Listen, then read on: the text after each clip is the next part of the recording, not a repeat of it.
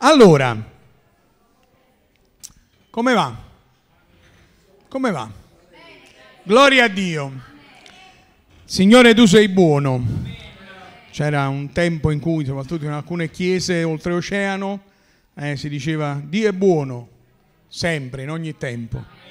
In ogni tempo Dio è buono. E questo era il modo con cui il predicatore e l'uditorio si scambiavano queste frasi. Dio è buono in ogni tempo, in ogni tempo Dio è buono.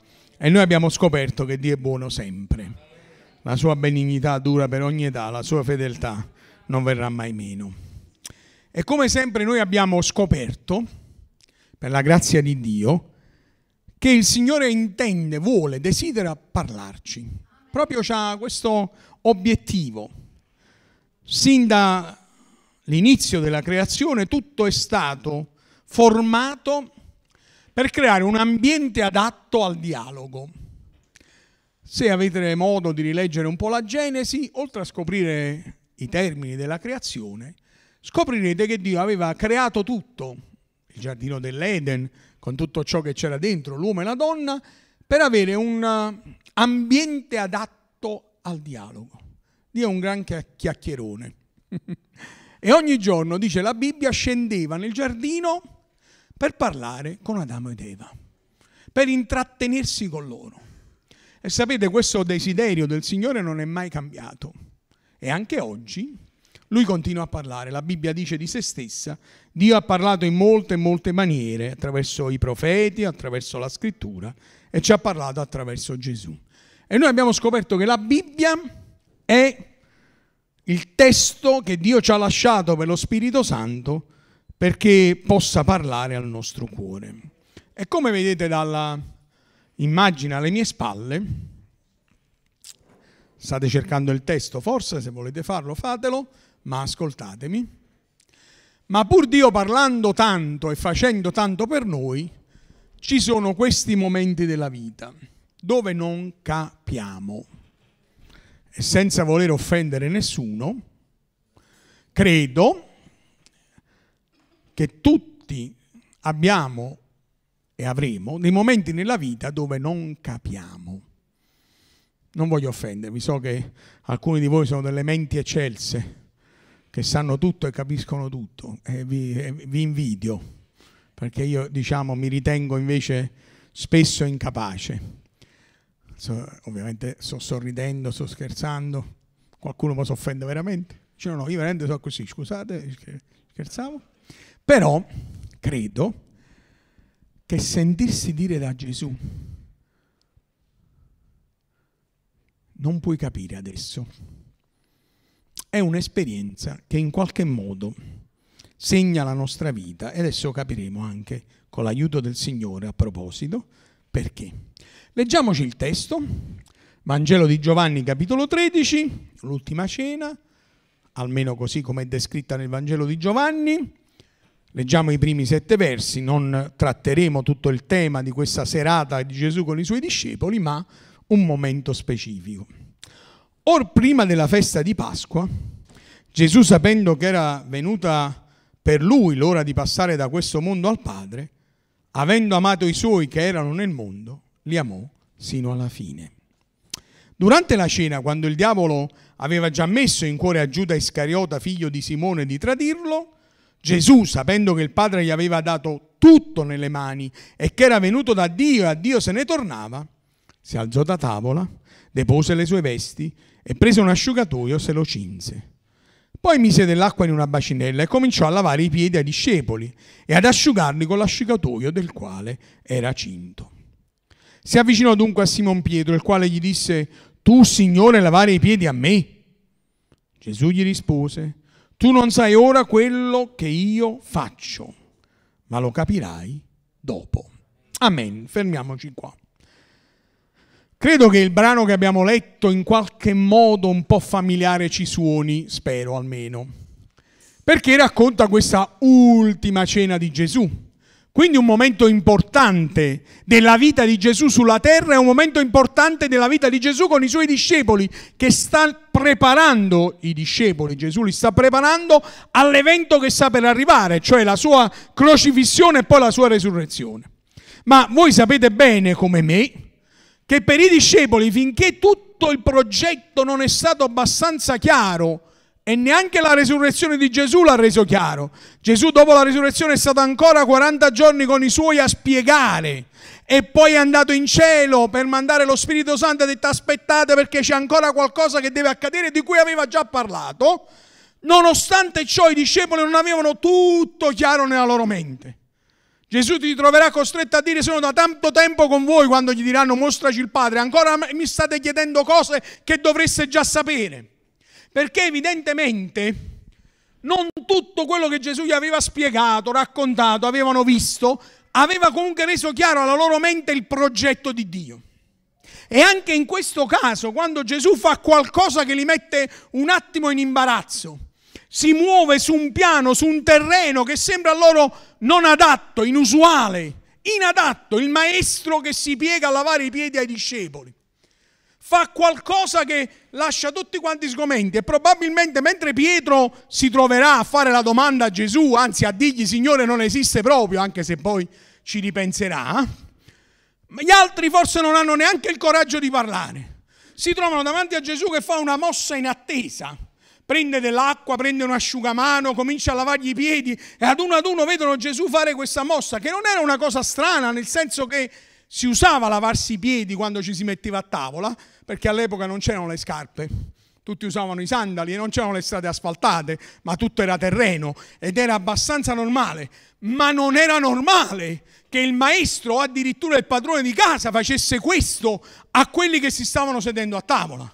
Era qualcosa di stranissimo che i discepoli non avrebbero in alcun modo acconsentito accadesse, che il padrone di casa, il maestro addirittura Gesù lavasse i piedi a loro. E quando comincia a farlo e Pietro gli dirà, Signore, come tu fai questo? Mi lavi i piedi a me? Gesù gli risponde, ora non sai quello che faccio, ma capirai dopo.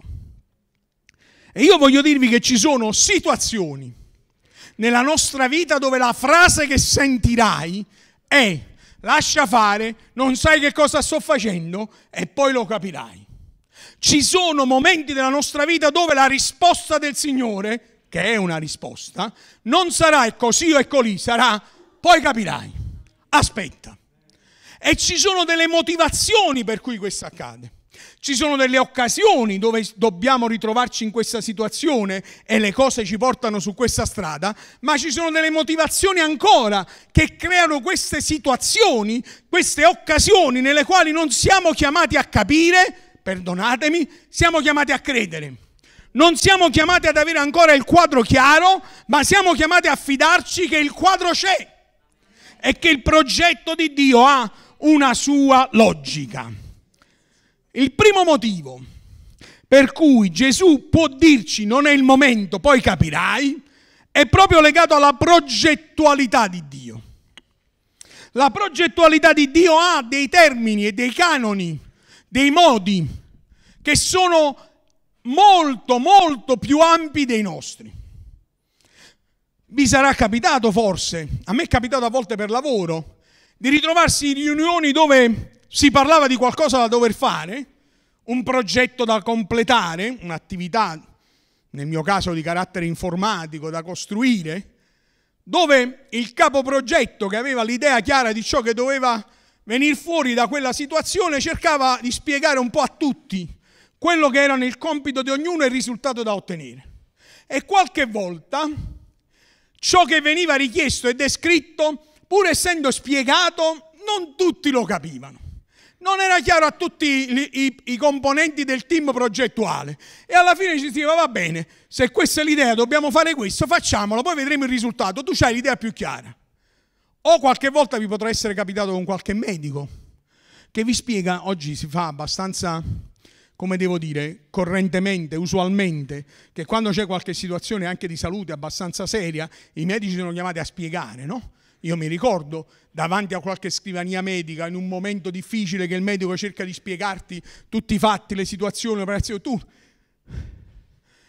fai finta di capire quasi tutto, no? È un po' come la prima ecografia che facevo con mia moglie quando c'era il primo bambino. Io facevo finta di vedere tutto, ma non veniva niente. Eh? L'ecografa dicevo, questo è il piede? Sarà, se lo dite voi. Eh? Per me. era una cosa, dici, ma era, era fa, fa, bella figura, io dicevo di sì, ma in realtà... Eh. E a volte anche così, alla fine diceva, va bene, sai che c'è? Dottore, ho capito, mi pare che forse... Però mi fido. Il medico siete voi, mi avete detto che questa è la strada, facciamola. E tante volte, come dice la Bibbia, i progetti di Dio, i piani di Dio sono così alti come il cielo è alto sulla terra. E qualche volta i suoi progetti sono così ampi, così alti, così con obiettivi incredibili che non sempre riusciamo a capirne qual è la modalità con cui questi progetti vengono portati a termine. Non sempre riusciamo a capire qual è il disegno finale. E qualche volta ci sembra che le strade siano completamente fuori luogo, siano sbagliate. A volte quando questo accade, quando ci ritroviamo a vivere dei momenti di ansia, di insicurezza, perché non abbiamo chiaro ciò che accadrà domani. Io voglio dirti una cosa, il domani a noi non ci appartiene, nel senso che non lo puoi sapere neanche se ti dicessimo tutto neanche se facessi tutti i progetti possibili, neanche se conoscessi tutte le scienze umane, se avessi tutta la sapienza del mondo, se fossi meglio di Salomone, che non è un amico mio, era, ok, era il re saggio, no? Della Bibbia, qui c'è Salomone chi? Eh? Neanche potresti sapere il domani ed è vero che a volte il domani di per sé ha il suo affanno, le sue difficoltà, come ogni giorno della nostra vita, ma sappiamo sempre e comunque che possiamo fidarci dei progetti di Dio.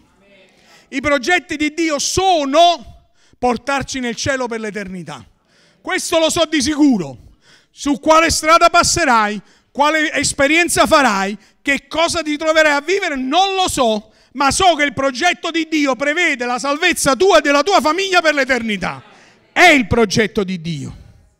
E un giorno il Signore disse al suo popolo, parlando del, del modo con cui li aveva portati nel deserto, io vi ho portato come un'aquila che sveglia i suoi piccini e svolazza sopra di loro, spiegando le sue ali, li prende e li porta sulle sue penne. E ti ha condotto. Sapete, questa modalità prevede due modalità di intervento da parte dell'aquila.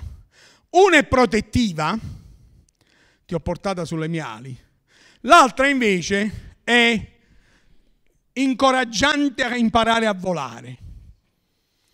Questo dice, io ti ho portato finché non potevi camminare da solo, poi ti ho fatto volare dal nido, se non ce la facevi, così fanno le ali. Spiego le aquile, spiego le mie ali e prendo i piccini, ma altrimenti così imparerai a volare. E vi dico, fratelli e sorelle, il momento in cui sembra al piccolo aquilotto di cadere dal nido perché la mamma l'ha buttato giù, io non so che gli passa per la mente, ma per un attimo non penso che abbia avuto bei pensieri sulla mamma aquila. Mentre sta precipitando ne avrà dette di tutti i colori. Non conosco l'aquilese, non so se voi parlate l'aquilese, ma l'avrà detto di tutti i colori. E se non ce la fa scoprirà che la, la mamma arriva subito, apre le penne e lo riporta su. E dopo un po' lo butta di nuovo giù. Finché l'aquilotto non impara a volare. E se il progetto dell'aquilotto sembrava mamma mi vuole uccidere, in realtà ho imparato a volare. Capirai dopo.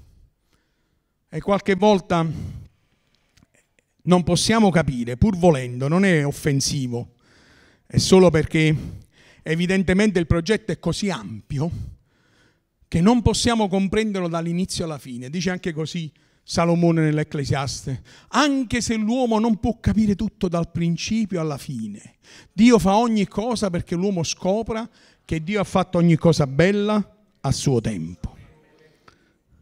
A volte però il non capire non è soltanto perché i progetti di Dio hanno una dimensione molto più ampia delle nostre capacità, ma a volte perché i progetti di Dio hanno un intento formativo che non sempre è chiaro alla nostra vita, formativo nel carattere e nella fede.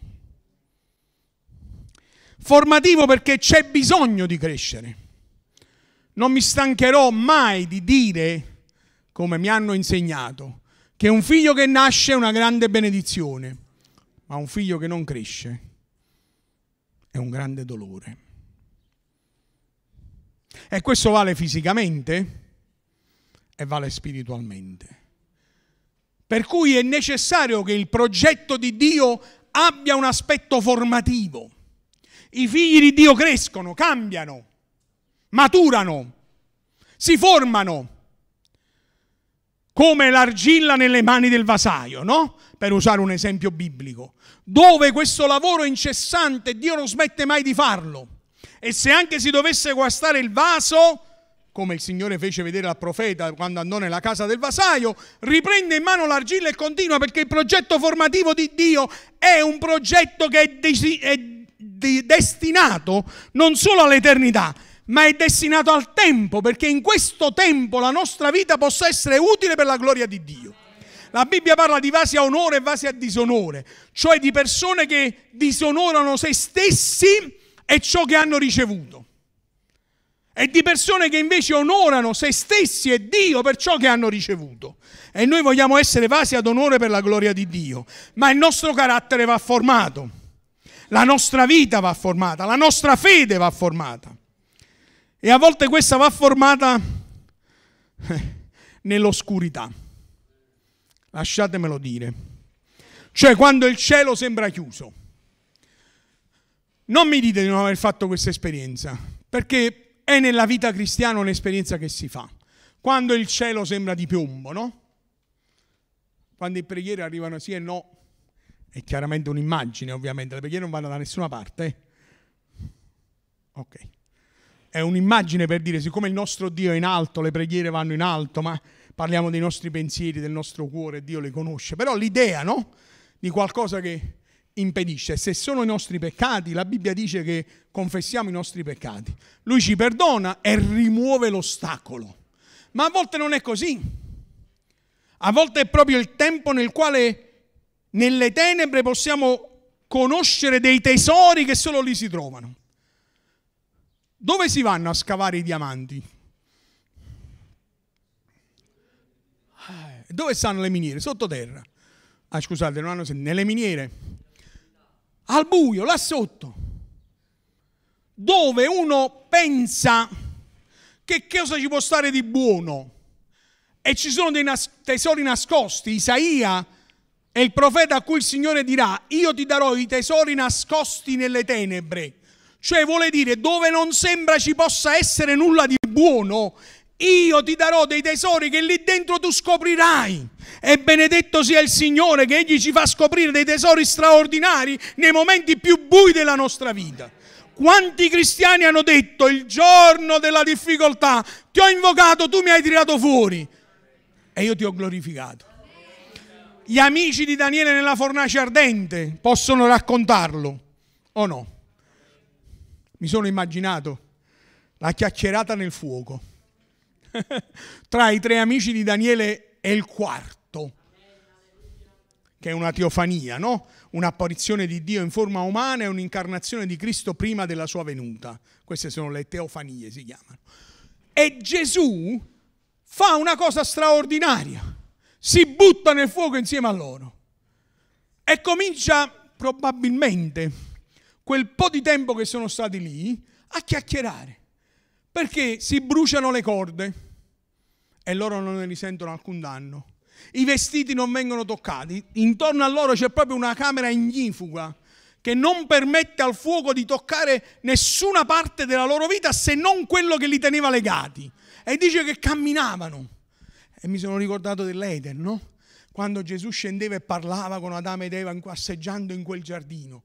Perché il Signore passeggia nel giardino con noi, ma passeggia pure nel fuoco insieme a noi. E ci dà dei tesori straordinari che al momento non capiamo, ma che poi rivelano qualcosa di straordinario da parte del Signore nella nostra vita.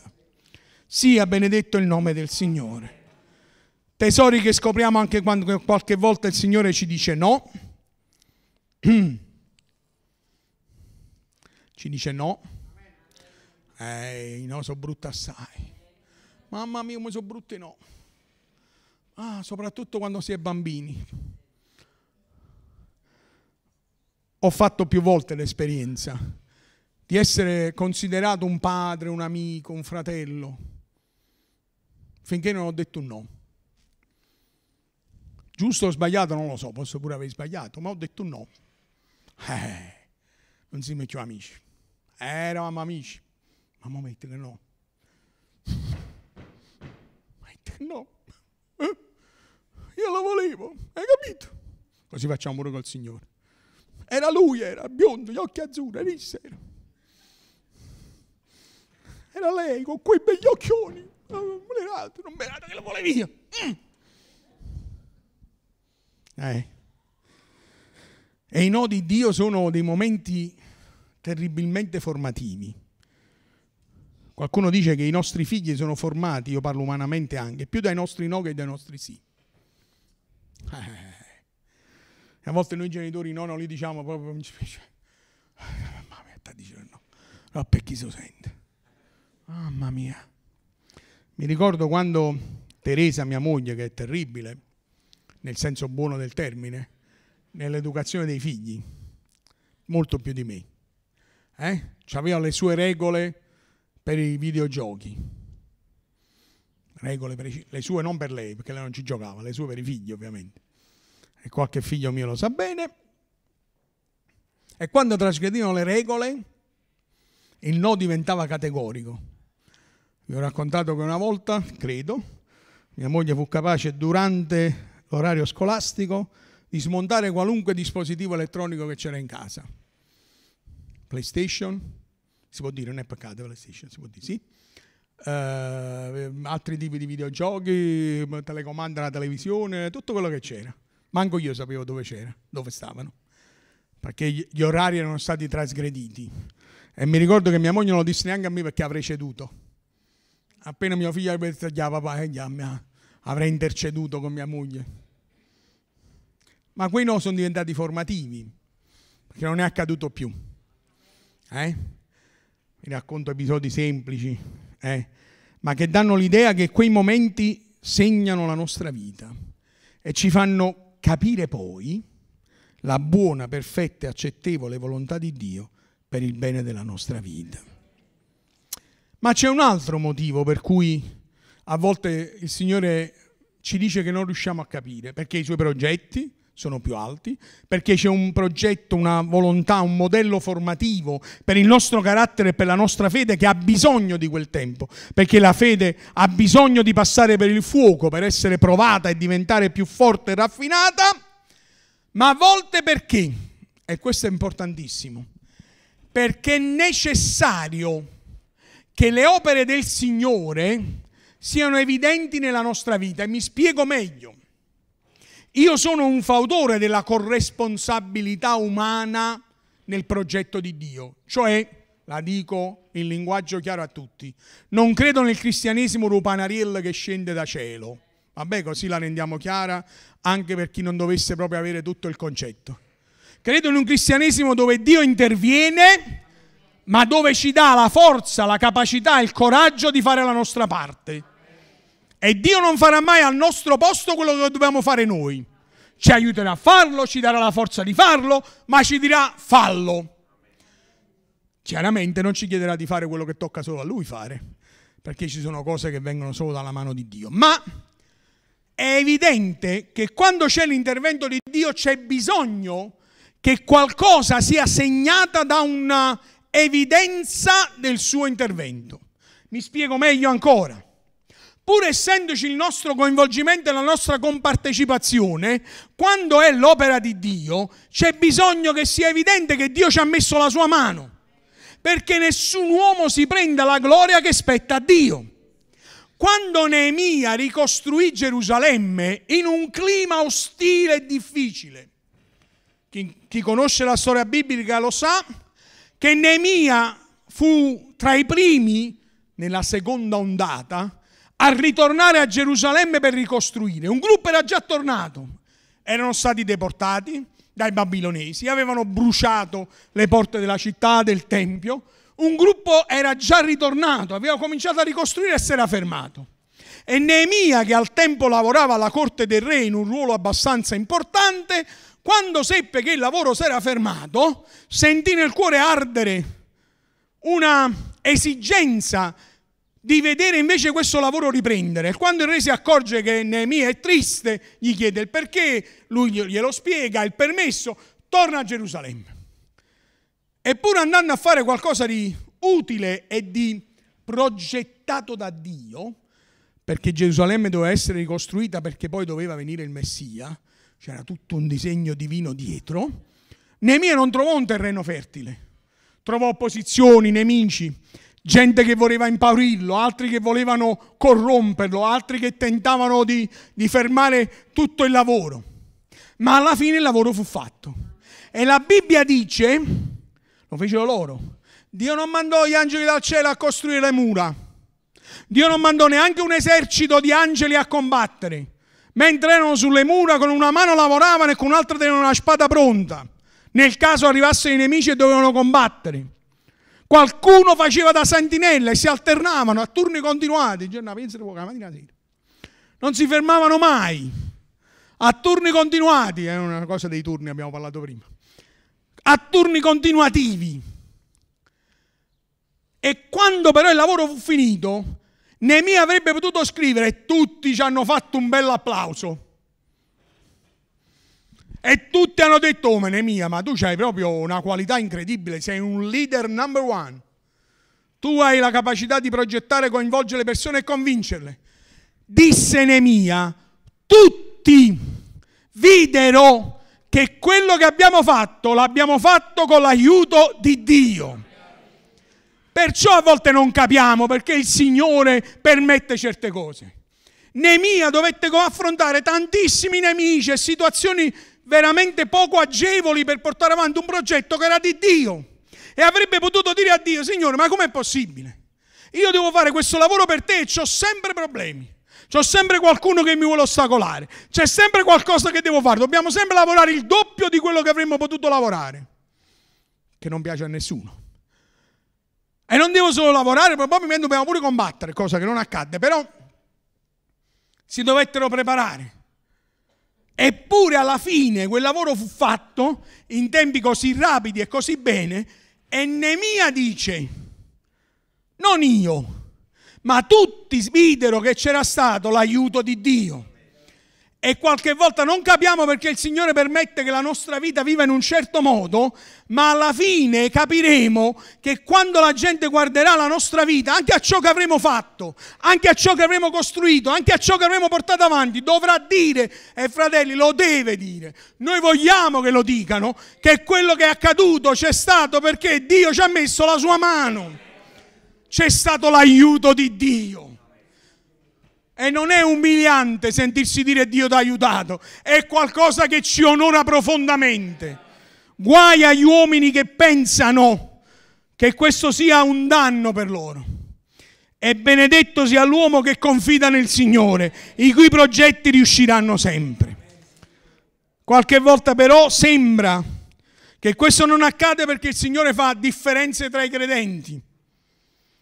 Quante volte il nostro paragone con qualcun altro ci fa ipotizzare che Dio abbia delle preferenze. Guardate, succede con i figli. Tutti noi lo sappiamo, tutti quelli che hanno più di un figlio. Quelli che hanno uno solo, alla fine, il mio figlio preferito, grazie. Eh, è facile.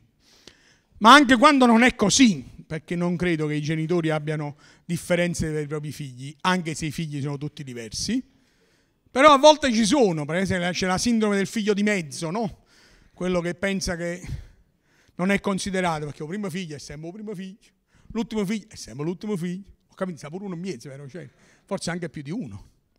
No? E a volte c'è questa logica del figlio di mezzo, no? Che può accadere, cioè una cosa che non è reale, però che uno avverte su di sé, pensando che forse c'è meno attenzione per la sua vita. E credo che a volte queste situazioni possono, nei confronti di Dio, far pensare che anche qui così fa il Signore. Figlio privilegiato, preferito, figlio meno preferito. Non si capisce. Perché Giacomo fu decapitato e Pietro fu salvato dalla prigione. O perché il Signore alcuni li guarisce, altri no. O perché a volte può sembrare che Dio con altri abbia un progetto migliore quando il Signore rivelò a Pietro che la sua fine non sarebbe stata una fine semplice ma traumatica, mentre di Giovanni tutti pensavano che non sarebbe morto. Eh? Vi ricordate Pietro dice, di lui che ne sarà? E Gesù anche là certe volte dà certe risposte, Gesù. Ta-ta-ta. A te che ti importa? Tu seguimi. Non è questa la domanda che ti devi fare. La domanda che ti devi fare è se stai seguendo Gesù. E sappi che Egli ha un progetto preciso per la tua vita. E non andare in crisi per la vita degli altri, ma abbi invece fiducia nel progetto di Dio. E che anche nella tua vita, quella che sarà, il Signore manifesterà la sua presenza. Perché il suo progetto non fallisce mai, anche quando non capiamo. Non ho detto che il Signore ci tratta come quelli che non devono capire niente. Anzi, io credo che la Bibbia dice che noi siamo quelli che condividono con Dio i misteri di Dio. E con Lui scopriamo delle cose che fino ad oggi non pensavamo neanche potessimo capire. Però nella nostra vita è evidente che molte volte ciò che possiamo fare è solamente fidarci. E fidarci di che cosa? Del dopo. Fidarci del dopo. Di quello che Dio ha preparato per noi. Che non sempre è quello che noi abbiamo chiaro davanti a noi, che non sempre è quello che noi abbiamo pensato accadrà, che non sempre passerà per dove noi pensiamo debba passare, che qualche volta ci sembrerà precipitare come se ci stessimo sfracellando al suolo per scoprire che stiamo imparando a volare come le aquile. Altre volte ci sembrerà che siamo stati dimenticati per poi scoprire in quel buio delle perle preziose che ci fanno vedere la bontà di Dio, la potenza di Dio, l'amore di Dio più di quanto abbiamo mai visto prima.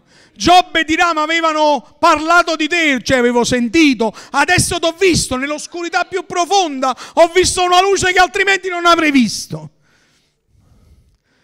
Perché il nostro carattere, la nostra fede siano modellate dal Signore per essere usate come Lui ha pensato per noi. Perché nella nostra vita si possa dire, tutti, pensate, lo dissero i nemici di Neemia, e quando i nostri nemici videro quello che avevamo fatto, tutte le nazioni circostanti furono prese da timore e provarono una grande umiliazione perché riconobbero che quest'opera si era compiuta con l'aiuto del nostro Dio. Perfino chi voleva il loro male si dovette fermare e dire, qui c'è stata la mano di Dio. Neemia non aveva capito tutto dall'inizio come tante volte può capitare a noi, ma tutti possiamo contare sul progetto di Dio per il bene della nostra vita. E se a volte non capirai, sempre potrai fidarti, perché il Signore dopo ti mostrerà il progetto che Egli ha preparato per la tua vita. Mi piace concludere con il verso iniziale della nostra lezione, della nostra meditazione. Gesù, sapendo che era venuta per lui l'ora di passare da questo mondo al Padre, avendo amato i suoi, li amò sino alla fine. Tutta questa storia, questa parte che abbiamo letto, comincia con questa considerazione. Il Signore che li ha amati i suoi, li ha amati fino alla fine. E sappi che il Signore non smetterà di amarti e il suo progetto non smetterà di compiersi, perché Egli ha un progetto per la tua vita. Vogliamo pregare insieme, inchiniamo il nostro capo, vogliamo prepararci per pregare. Gloria al nome del Signore. Solo un attimo, preghiamo insieme, poi saremo accompagnati ancora. E spenderemo un po' di tempo per pregare per la nostra vita, per l'opera di Dio nella nostra vita. Ma prego il Signore che la sua parola possa per lo Spirito Santo fare breccia in ogni cuore. E considerare che anche quando non comprendiamo, non vediamo, è evidente che Dio è sempre all'opera. Egli non dorme, non è stanco, non ha bisogno di giorni di ferie mai. E il suo progetto è instancabilmente portato avanti. E sai, qualche volta non capiamo.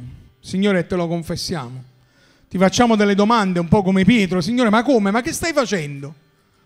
Pietro si riferiva a Gesù che gli stava lavando i piedi, ma sai quante volte l'abbiamo pensato, l'abbiamo detto, Signore, ma che stai facendo? Cosa non stai facendo? Oggi ci troviamo a dirgli, Signore, se fossi stato qui come le sorelle di Lazzaro, le cose sarebbero andate diversamente. E le nostre domande, le nostre affermazioni portano a dubitare che Dio abbia ancora il controllo sulle cose e un progetto che sta portando avanti. Ma il Signore stasera continua a ricordare la nostra vita. Qualche volta non stiamo capendo, ma perché il primo progetto è così alto, così grande, con una finalità così gloriosa, che come il cielo è alto così dalla terra, così sono i suoi piani e i suoi progetti. Quindi ringrazia il Signore che sei parte di un progetto straordinario, che prevede la vita eterna per te e prevede che la tua vita sia nelle sue mani. E qualche volta significherà o sembrerà di precipitare, ma in realtà stai imparando a volare, ad andare più in alto, a vedere cose più grandi. Altre volte sembrerà che non capiamo che sta succedendo. E in realtà il Signore sta formando il nostro carattere. Persone impazienti. Il Signore gli sta insegnando ad avere pazienza e fiducia. Persone impulsive. Il Signore le sta modellando per avere un carattere riflessivo. Persone ansiose. Il Signore gli sta insegnando ad avere pace e serenità in qualunque circostanza. Persone impaurite, il Signore invece gli sta mostrando che non c'è oscurità nella quale non ci sia invece un tesoro riservato per te, qualcosa di straordinario, modellando il tuo carattere, cambiando in profondità il tuo cuore e la tua mente. E ancora sembra di non capire ma in realtà perché il Signore vuole mettere il timbro, la firma dell'opera sua sulla tua vita. È come per Neemia che si impegnò tantissimo, dovette lavorare più del dovuto, ma alla fine quell'opera, compiuta dalle sue mani e dalle mani di quanti con lui hanno contribuito a quel lavoro, tutti, tutti videro che era stata fatta con l'aiuto di Dio. Ed è come sulla, sulla tua vita, con tutti gli sforzi, le cose che tu farai, ci sia una firma, un segno evidente che tutti potranno vedere, perfino i tuoi nemici, se mai ce ne sono, che diranno su questa vita c'è stata la mano di Dio. Dio l'ha aiutato a quest'uomo, a questa donna, a questa famiglia. Dio le ha aiutati. Dio è intervenuto. Perché è vero, si sono sforzate, hanno dovuto fare tanto, ma è evidente che l'intervento di Dio ha fatto la differenza. E dopo, e dopo, forse non in quel momento, ma dopo, capirai e vedrai la gloria di Dio nella tua vita. Perché Egli è fedele e non viene meno, perché Egli non rinnega i suoi progetti, perché non si tira mai indietro. Alleluia.